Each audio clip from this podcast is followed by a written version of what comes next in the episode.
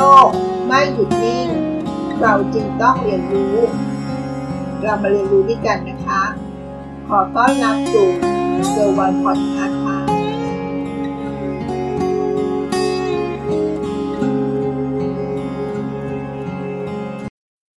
ช่วงนี้การทำธุรกิจอาจจะเป็นเรื่องที่ค่อนข้างลำบาก เพราะว่าวิกฤตโควิด -19 ที่เกิดขึ้นในช่วงนี้ ส่งผลกระทบได้อย่างแรงเลยนะคะ แต่รู้ไหมว่ามันก็ยังมีทางรอดอยู่นะคะ หัวข้อชวนคิดในวันนี้ก็คือ แนวการตลาดจะพาธุรกิจรอดได้นะคะ การตลาดจะพาธุรกิจรอดจากโควิดได้อย่างไร เรามาเรียนรู้ร่วมกันนะคะ ในเนื้อหาบทความที่เขาแชร์มานี้ ก็เป็นแนวทางที่ดีในการเปิดโลกของการตลาดในอีกแนวทางหนึ่งนะคะ งบโฆษณาและการตลาด อาจจะเป็นงบประมาณที่ธุรกิจ ควรจะลดทอนไปอันดับแรก ๆ ใช่ไหมคะ เมื่อเกิดวิกฤตอย่างกรณีของวิกฤตโควิด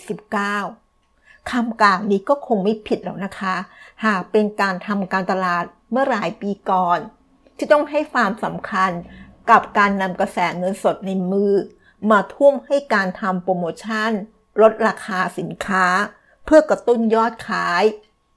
แต่สำหรับการทำธุรกิจ ในยุคที่ลูกค้า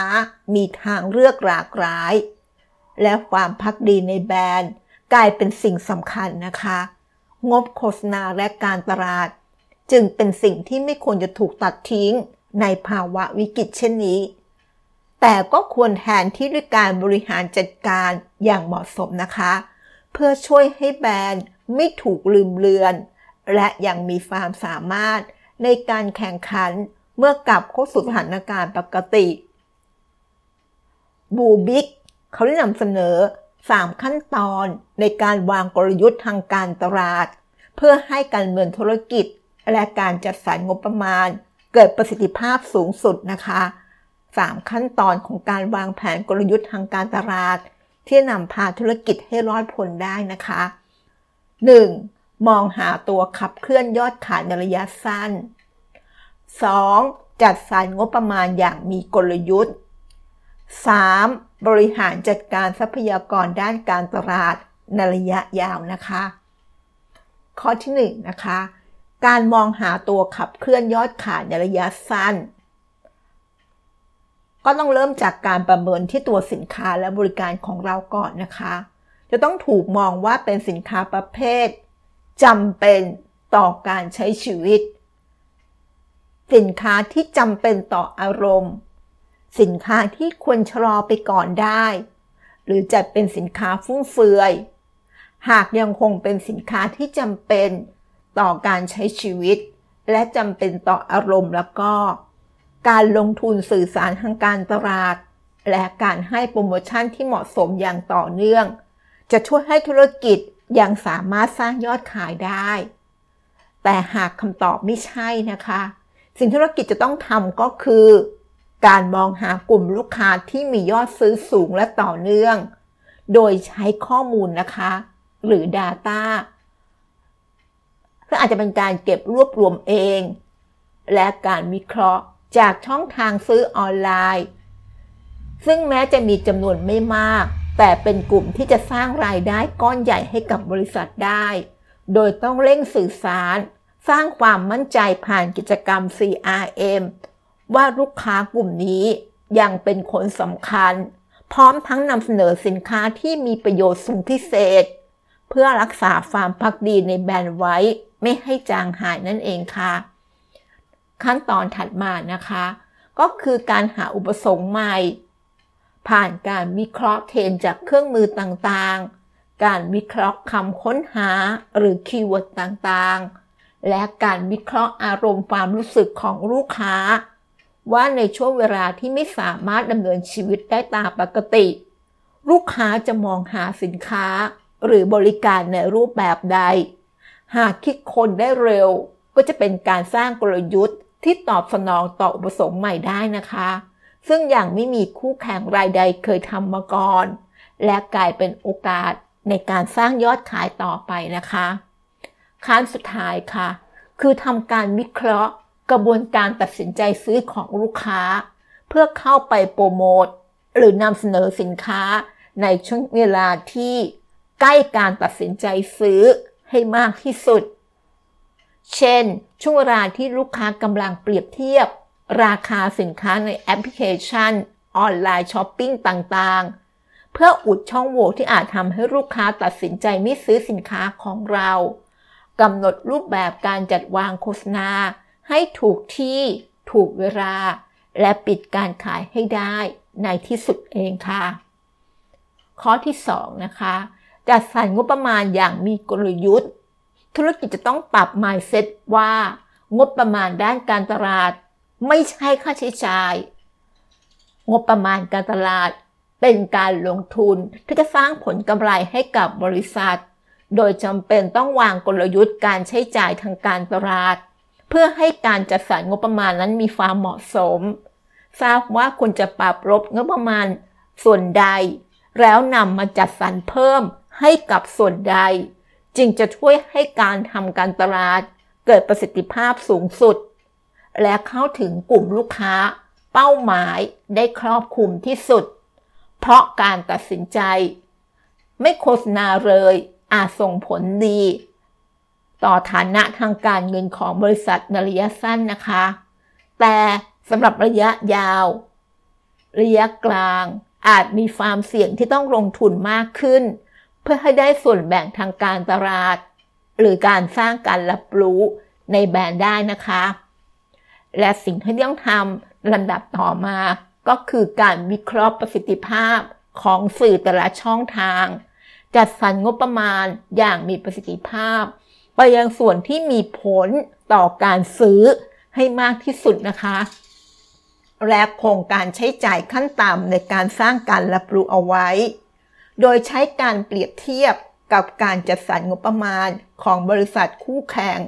เพื่อดูส่วนแบ่งทางการรับรู้ของการโฆษณาประชาสัมพันธ์ที่เหมาะสมค่ะ และข้อสุดท้ายนะคะ ข้อที่ 3 บริหารจัดการทรัพยากรด้านการตลาดในระยะยาว ภาวะวิกฤตเป็นตัวการสำคัญนะคะ ให้พฤติกรรมการบริโภคของลูกค้าได้เปลี่ยนแปลงไปค่ะ ดังนั้นสิ่งที่ธุรกิจควรจะทำก็คือการประเมินคุณค่าของแบรนด์ และจุดขายที่เรามีในมุมมองของลูกค้า ว่ายังสามารถขายได้ หรือเกี่ยวข้องกับลูกค้าหรือไม่ หากพบว่าจุดขายดังกล่าว ไม่สามารถตอบสนองต่อความต้องการของลูกค้าได้แล้ว จะได้เร่งปรับปรุงด้วยการนำเสนอจุดขายใหม่ ที่ตอบโจทย์ทั้งเหตุผลด้านการใช้งาน และเหตุผลด้านของอารมณ์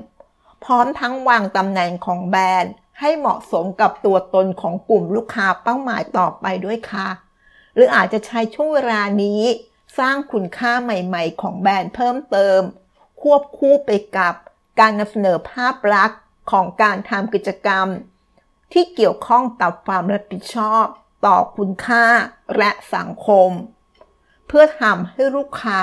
เกิดความรักและความชื่นชอบในแบรนด์ค่ะ ยกตัวอย่างอย่างสายการบินต้นทุนต่ำที่ตัดสินใจเพิ่มคุณค่า ให้แบรนด์ด้วยการส่งข้อความให้กำลังใจลูกค้า ในช่วงของโควิด เพื่อตอบสนองเหตุผลด้านอารมณ์ทำให้ลูกค้ารู้สึกว่า แบรนด์เข้าใจสถานการณ์ยากลำบากที่ลูกค้ากำลังเผชิญอยู่ตอนนี้ ควบคู่กับการให้สิทธิประโยชน์ พิเศษกับทีมแพทย์ และผู้ที่อยู่แนวหน้าในการป้องกันโรคให้สามารถเลื่อนเที่ยวบินไป เป็นวันใดก็ได้ และเลือกที่นั่งโดยสารแบบไม่มีค่าใช้จ่าย เพื่อตอบสนองเหตุผลด้านการใช้งาน นอกจากนี้แล้วนะคะ จะกระตุ้นให้ลูกค้าตัดสินใจซื้อเร็วขึ้น ยังอาจทำให้คนกลุ่มนี้กลายมาเป็นลูกค้าประจำที่มีความพักดีกับแบรนด์ เมื่อวิกฤตนั้นได้ขี้คายลง และกำลังซื้อก็จะกลับมาเป็นปกติอีกครั้งนะคะ นอกจากการปรับพอร์ตการลงทุน ทั้งการเพิ่มผลิตภัณฑ์ที่จะเป็นการเป็นตัวที่ขับเคลื่อนยอดขาย ตัดลดงบลงทุน เพื่อยกเลิก สายผลิตภัณฑ์ที่ไม่สร้างกำไร และค้นหาความต้องการของลูกค้า เพื่อนำมาสร้างสรรค์ผลิตภัณฑ์ใหม่ๆล้วนเป็นสิ่งที่ธุรกิจต้องให้ความสำคัญ เพื่อสร้างการเติบโตในระยะยาวต่อไปค่ะ นั่นก็คือกลยุทธ์การตลาด 3 ขั้นตอนนะคะ ซึ่งแค่นี้ก็อาจจะยังไม่เพียงพอนะคะ หากต้องการให้ธุรกิจอยู่รอดและเติบโต หลังวิกฤต ธุรกิจก็ต้องรู้จักการประเมิน ศักยภาพการดำเนินงานของตนเอง นั่นก็คือการมองธุรกิจที่มีสายป่านสั้น หรือมีสายป่านยาว ถ้าธุรกิจของเรามีสายป่านสั้น ก็ควรให้ความสำคัญกับกระแสเงินสด เป็นสำคัญและมากที่สุดนะคะ การลงทุนแต่ละโปรเจกต์จึงต้องมีความรอบคอบสูง ใช้เงินให้เกิดความคุ้มค่า และสามารถสร้างผลตอบแทนกลับมาได้จริง และที่สำคัญต้องกล้าทำการตลาดที่ส่งเสริมสินค้าที่มียอดขายดี และตัดสินค้าที่ไม่ทำกำไรออกจากสายการผลิตค่ะ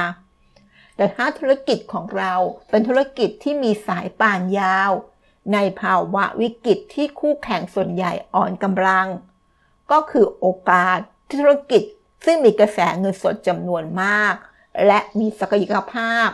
ในการดำเนินงานในระยะยาว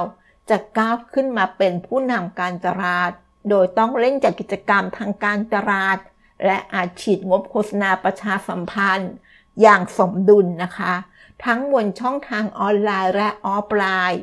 เพื่อยึดพื้นที่ในใจของลูกค้า และกลายเป็นตัวเลือกอันดับต้นๆ ที่ลูกค้ายังนึกถึงในที่สุดค่ะ